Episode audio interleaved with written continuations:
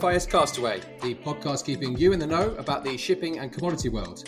To keep up to date, sign up to our FIS Live app at www.fis-live.com or follow us on Twitter and LinkedIn. Hello, welcome back to Castaway, FIS's freight and commodity podcast. It is Wednesday, the 24th of March, uh, and I am joined today by Kerry, our FIS stalwart and head of uh, business development. Uh, but we also have a special guest, Mark Howarth, the CEO of Skytra, to look forward to after our usual market updates and news. So let's dive into what's happened this week in the wider world of news, go on to our main markets before our feature later on. Um, so, what's happened this week? Exit polls predict that the Israeli election has ended in deadlock again. Uh, North Korea has conducted another rocket test. This is the first of President Biden's tenure. The EU is preparing to tighten vaccine exports to try to boost its internal vaccination program. US Secretary of State Antony Blinken uh, vowed to revitalize NATO in a break with Trump era rhetoric. The Suez Canal was blocked after a container ship ran aground. Turkish President Erdogan fired his central bank head after just four months in the job. Uh, the Biden administration has drawn up plans for a new $3 trillion of spending, and Saudi Arabia has proposed a ceasefire with Yemen. In terms of market settlements, Kerry, why don't we start with you on the freight and iron ore, and then we'll go on to the others. Absolutely. Well, the, on the freight indices, the Capesize 5TC is at 19,114 as of yesterday evening. That is up 1,840 or 10.6% on the week. The Panamax 4TC at 25,510. That's up 5,497 or 27.5% on the week. Um, so another remarkable week on the dry freight. Um, and the Panamaxes have consistently set the direction in the past month and the past weeks, and yesterday's in particular. Um, extraordinary moves are no exception. So let's start there. Uh, there was a ferocious push, push north on the physical rates at the end of last week, with East Coast South America driving the action, sapping tonnage out of the Far East market as more owners ballasted, which drove up the rates for the pack rounds as well, and even taking tonnage off the continent. The North Atlantic market has been very firm as well, but this was arguably due to a lack of tonnage, not because the market was especially busy. Uh, and so at the start of this week came the first signs that the market would potentially take a pause Indeed, Tuesday saw the first Panamax indices in the red for some time. Uh, given the extreme gains on paper in the past several weeks, this triggered a very sharp sell off on the front end for the Panamax 4TC paper, with some seeing uh, some seemingly panicked selling at times, uh, seeing the April contract gap down by $3,625 yesterday to close at 22,875 and the Q3 dropping over $1,800 to close at 17,125. The April has since recovered a touch this morning, and we can assume the paper likely overreacted yesterday, as despite the lower physical indices, it has to be said tonnage remains reasonably tight in the Atlantic, especially. So I think a collapse in physical rates at this time seems rather unlikely, but uh, watch the space. The sharp sell off on the Panamax paper triggered the capes as well and we saw the front month Cape 5 TC trading down 2,750 yesterday to close at 20,750. Bleeding a bit further today, down a further 625 bucks this morning to trade at 20,125 value according to the FIS Live app. The Cape physical market had, like the Panamax, been slowing a bit already, uh, with especially some flooding in Australia not helping matters. But it does seem that in this case, the tail might have been wagging the dog a bit, uh, with a precipitous fall on paper yesterday, seeing owners in the Pacific hit a few of the lower bids. A C5 fixture was reported at $9.15 yesterday afternoon. Uh, while activity from Brazil has been a bit quieter, with bids pulling all the way back to region $20 per ton on the C3 route, that's the Brazil China route for April dates. It's also worth noting there are nowhere near as many ballasters right now as there were back, let's say, in the February correction. So the physical may not have a huge amount of room to fall. Uh, and it's also worth noting that there is a key support level coming up with the 20 day moving average and the Bollinger midpoint on the technicals uh, at region $19,000 on that April 5TC contract. So watch to see if we break that. On the iron ore, meanwhile, the 62% Fe Platts index was at 156.35 yesterday. That's down $9.95 or 5.9% on the week. While the Metal Bulletin 65% Fe content uh, iron ore index was at 184 yesterday. That's down $8.50 or 4.4% on the week. Iron ore saw a tumble on the physical, as indicated by those indices early this week. Uh, that was over China's demand outlook after China reportedly imposed fresh production cuts on steel mills to tackle pollution. This latest round of output cuts will see most mills cut capacity by 30% to 50%, supposedly until the end of 2021, putting a dent in the already fragile demand for iron ore, which came under pressure as port stockpiles had swelled to the highest level since May 2019 last week. Uh, Chinese steel prices, however, rallied to record levels, with the price of uh, HRB 420 millimeter diameter rebar jumping to a three year high of 4,793 RMB on Monday.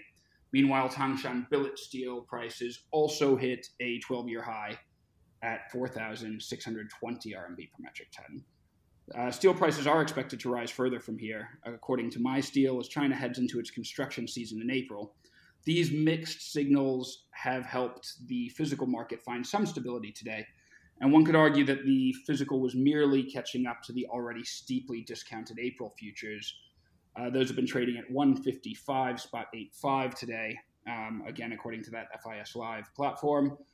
And the 62 65 spread, I mentioned this the other week.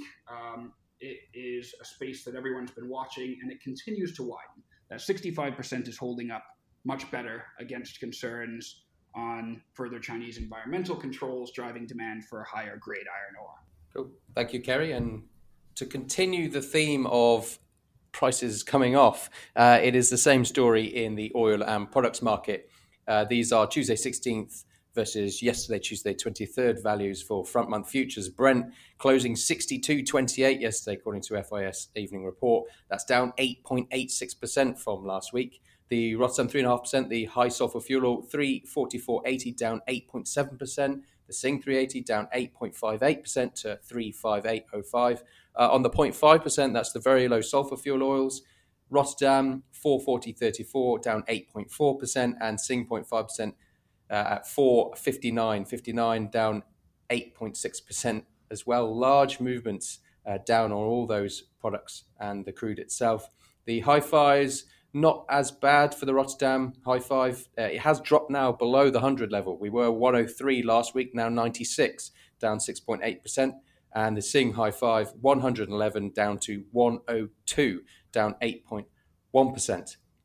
So we have seen quite a move down on those products, uh, for especially on the crude contract, which happened on Thursday, where we, we broke through four support levels uh, and losing over 8% in the biggest, you know, huge correction for the market um, there were rumours that a lot of this was started off by a large uh, position being closed uh, in the market, which has obviously then led to a lot of um, further movement down because people had previously stocked up on buy positions for, for hedging as these price starts to move up. There was nothing there left to support it, hence the collapse uh, through those support levels. Um, but we've seen those futures rise quite aggressively uh, since the start of 2021, and it seems now that it's brought the, the futures market more in line with what's happening in the physical. So a multitude of things which have have caused this kind of collapse a bit out of nowhere, and it has caught the market a bit by by surprise.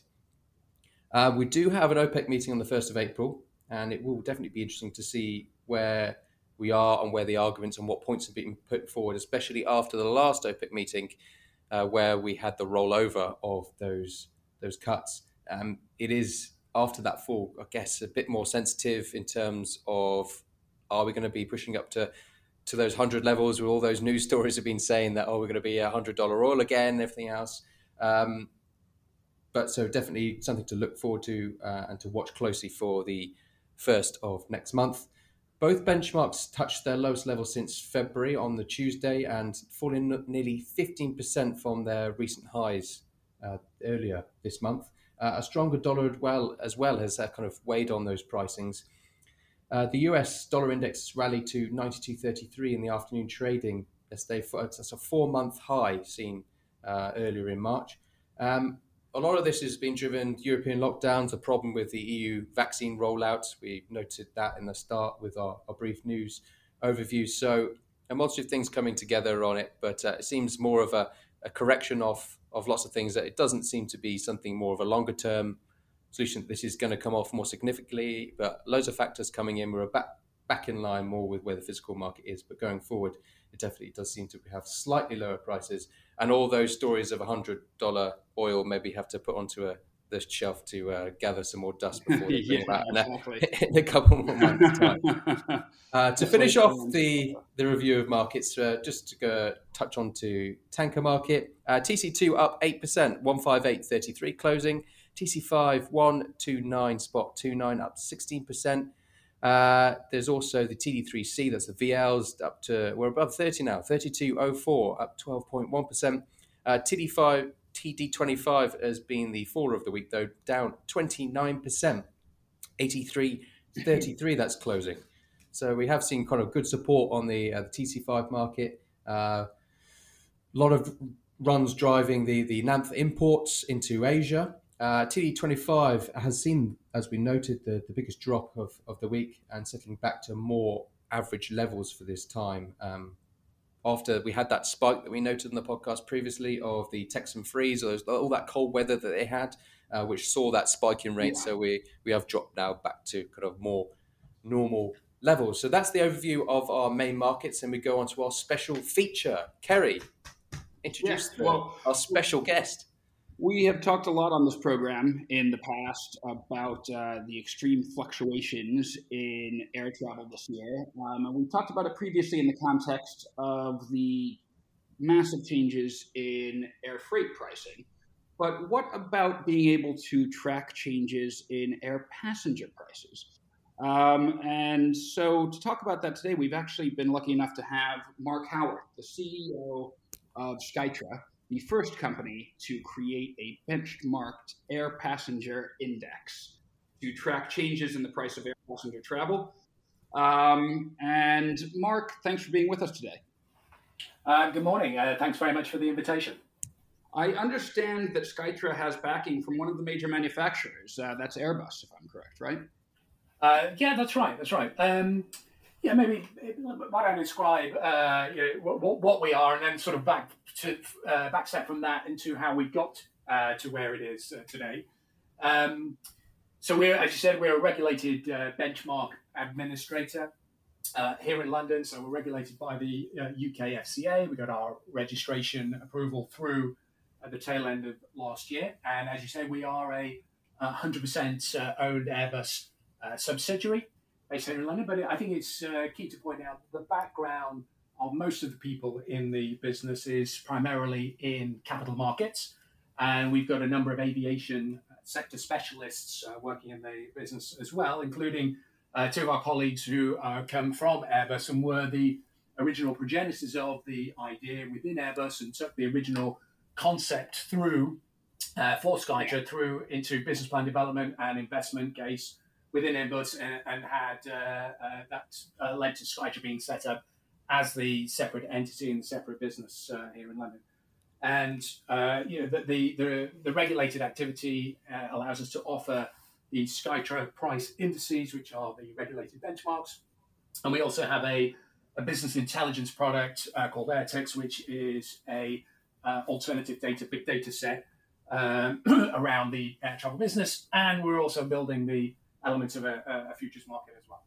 And that data set goes back quite a long way, am I right? That goes back, you said, I believe, to 2013, or yeah, some of it does. Yeah, I mean, the the majority components, and we're talking about really quite uh, significant pieces of data because we're, we're, tracking more than 80 percent of the uh, worldwide ticket sales uh, each day. You know, that's something like uh, two and a half billion uh, uh, ticket transactions, and we're tracking something like 20 billion a day offered prices. And, and so we've built up to that volume over time. So over the last uh, two to three years, you know, we've got that kind of uh, numbers into our big data set. In the early years before that, it's a you know it's not quite as big because the business was getting built up. But you can see that uh, you know these these are enormous numbers that we are handling on a on a daily basis.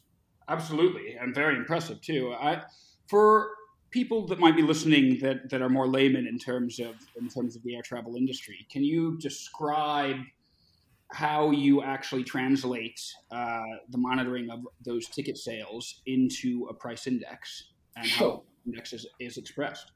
Yeah, absolutely. Um, so the, the business we're aiming to solve you know, it's three, I'd say, uh, broad uh, customer problems, uh, and the first is the uh, to provide actionable spot price information about the cost of air travel, which is our regulated indices. Those are the Skytra price indices, and they're immediately usable in a couple of ways. Uh, they give you um, uh, price intelligence in a particular market, so an airline can look at the Skytra index and it can make a decision. Well, if the Skytra index is saying that the average price of travel in Europe is uh, is 20 cents a kilometer and they're pricing at 18 cents or 22 cents, then they can make a decision uh, around that intelligence. So that's that's helpful.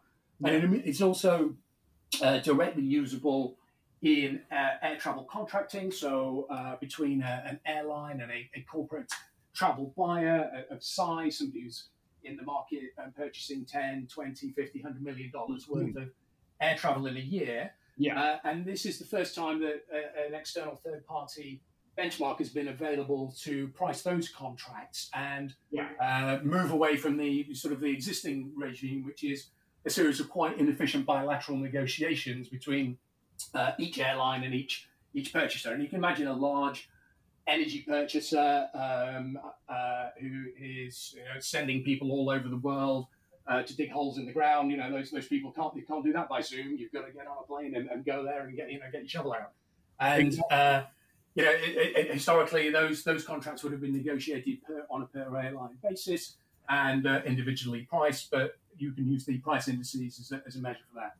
So that's uh, that's the sort of immediately usable part of it, and of course, then uh, a regulated benchmark uh, it also forms one of the tools to be able to create uh, uh, hedging services for airlines to enable them to forward hedge their revenues, which is not something that's been able to be done. So this is exactly analogous. I'm sure all of your listeners are familiar where with soft commodity market. This is exactly analogous to a forward grain sale. Uh, airlines are very familiar and used to being able to hedge their cost side and, and fuel and rates Exactly. and FX and so on. Never been a revenue tool. So this this allows uh, the benchmarks can feed into uh, a hedging tool uh, for airlines to hedge their revenues. And our view is that that will be uh, enable them to start a virtuous uh, circle of uh, uh, better risk management leads to lower earnings volatility, leads to improved balance sheet performance, and should then dr- uh, drive down their cost of financing through an improvement in their credit ratings. Well, exactly. It's everyone's dream, isn't it, to be able to, to hedge both your costs and your revenue at the same time, right? Sort That- lock that's right. So, um, and, and is it the airlines then that you see as the core potential users for futures and options against the Skytra index? Um, who else do you see might uh, might be looking at this? Uh, so I, I have to give our standard disclaimer and say that you know we, we're, a, we're a regulated benchmark provider. We're not a derivatives provider. So you know uh, uh, all derivatives course, conversations yeah. need to be had with your bank, etc., etc., etc. Um, so that, you know it would be uh, a test of suitability. But but our um, uh, uh, goal here, our vision here, is to allow uh, airlines to uh, come into the market and uh, use those hedging tools for their forward uh, capacity and the natural buyers, who are the, the corporate buyers we're talking about, uh, to be able to come in and uh, uh, on the other side and use either futures or options to provide price certainty in future quarters going out one or two years of, of forward travel. And we see most airlines sort of hedging their, the ones who are hedging their fuel are hedging out up to two years ahead on a uh, on a reducing percentage of uh, a position over uh, over time at the long dated side might be you know down at the uh, 30 40 percent level uh, and we expect that the interest in the revenue side will be matching that uh, profile Yeah, which makes sense. Which makes sense. And it also strikes me that the uh, the Skytra indices will fit potentially uh, with other users, with with users who may have plans for investments in aircraft or aircraft leasing. Is is that is that uh, a use you have seen any interest in, or that you foresee as well? It's, it's possible. It's a it's a probably a, a slightly further away for a, for a leasing company uh, to come in and use the, the benchmarks directly. Uh, we, we could definitely foresee um, leasing companies uh, potentially coming into the, uh, the futures market because, of course, they're interested in guaranteeing some sort of price certainty around the, the, the capacity that they're offering through their leased uh, products. Um, uh, so, but we, you know, they're not. They, uh, best to describe them? They're probably our second order users, if you like. Our, our primary users are going to be the, direct providers and the direct consumers of air travel, and the, the manufacturers and the leasers would be sort of a step behind that, um, and potentially might uh, come in for uh, just price contracting rather than full on hedging, or use both services together. Um, uh, uh, to, to you know to build to build up a, a, a risk profile that uh, follows across both the short term positions that you might see in a uh, in a hedged market, and as I said, you know typically out to a couple of years. But an aircraft is an asset you're buying for you know a new aircraft. You would typically look to that having a lifetime of something like 25 years. And so, you know, a futures market, a 25 year future, well, you know, it's a, it's a good ambition to have, isn't it? I'm not sure if it's an achievement. Yeah, maybe not not that practical. Although, you know, just to tie this back to, for example, what we see in the in the sea freight market, in the dry freight market um, for ocean freight, you know, I mean, people certainly do look, it's not uh, 25 years out because that's also the, the, roughly the lifespan of a, of a, of a modern vessel. Um, you know, they, they may certainly look, let's say, five years out on the futures, you know, to see yeah. how people are looking at the time that they're they're making those investments, and so that would seem to be a, another interesting tie-in. Um, and then, of course, you did touch on this earlier, but I mean, you know, Skytra provides the means and effect then for corporate travel managers, for example, to index link their spend, right? Yeah. Um, and so there, there would seem to be a fairly big hedging opportunity there, I would think, as well. Absolutely, yeah. yeah. And again, you can see that in a, in a, a multi-tiered approach, uh, a direct uh, index-linked price contract, which you, you, you just have. You just have that sitting on your books. Um, if you've suddenly grown up to have a, a, a, lot of those, a lot of that exposure across multiple providers, either as a, as a supplier or a consumer, then yes, you might want to take it on to the next level and, and start to hedge those positions out. Yeah. Excellent, excellent. Um, and, I guess lastly, uh, you know, have you actually seen these uh, the the price fluctuate uh, with the extreme fluctuations in passenger travel um, linked to the changes and the lockdowns throughout the last, let's say, year, year and a half? Yeah, I mean, it's quite, you can see within our price indices, and what we do is measure on a geographic basis. So we're measuring into Europe, into Asia, North America, and then the transatlantic, transpacific, and so on. So it's, there's a sort of geographic specificity to each of the indices that we measure, and they're not quite the same. So um, in, within within Asia, for instance, domestic yeah. China, for instance, and uh, even within North America, uh, the volumes have gone up much more than they have in uh, Europe, and so we're seeing the pricing perhaps uh, reflect that. Yeah. Um, but there's there's also a capacity con- uh, issue as well going on because uh, airlines have pulled capacity out of the marketplace. So uh, you know, yeah, it's not it's not a single variable price movement. You know, the, the, demand has got has has uh, obviously been very severely disrupted over the last twelve months, but the capacity isn't constant. So um, you know, we, we, we, see fluctuations, and obviously we see a, a very noticeable uh, change in 12 months ago in March last year, where the initial lockdowns came in. Uh, but then, for instance, we see odd odd spikes where prices shot up uh, at that time because uh, all of a sudden capacity was very constrained, and yet people were looking for repatriation flights and emergency returns and so on, and, and the sort of pricing went up to reflect that. Uh, and then uh, we've seen Perhaps more recently, we've seen uh, slightly lower pricing offered as uh, airlines you know begin to see the resurgent uh, resumption of travel and are encouraging people to come yeah. back uh, and uh, take seats. But I think it's you know it is worth saying that.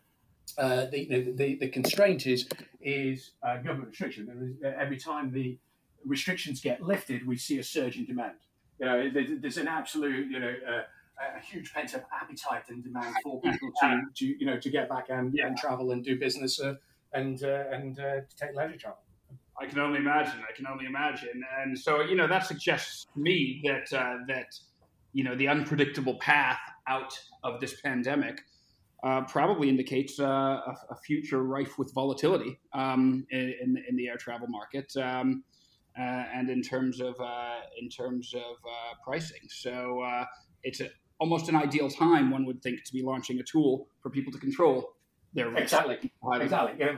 Yeah, exactly. That, that was the you know the original vision uh, of uh, Matt Malise, uh, uh, my colleagues from from Airbus. That was their original vision was to uh, provide airlines with tools to manage their revenue volatility. Well, yeah, as you say, um, that that that is going to be tested in the next twelve months uh, without a doubt.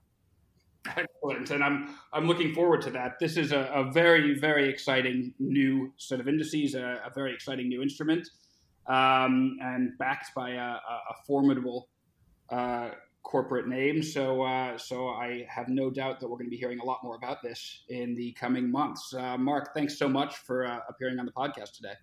Uh, thank you very much for ha- having us. it's been a pleasure. Cool. And that means we've got something to uh, propose to John B to hedge the company summer holidays exactly. for the next five years.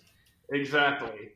So no excuse for not having one, John, if you're listening. Um, but uh, moving forward, yes, thank you very much, uh, Mark, for coming to present that about the uh, air passenger index. And uh, we, along with I'm sure many other people, hope that this uh, develops further into the future and we have a really well traded derivatives and index based market uh, going forward. But uh, thank you for exploring something new, definitely new for, for myself, and I'm sure new for a lot of the listeners as well. So, uh, for everyone listening, uh, do join us again next week for our, our regular market updates. And uh, if you have missed any of the previous ones, we have had a special with our CEO, John B., talking about the freight market and the incredible volumes and volatility that we've had so far in 2021.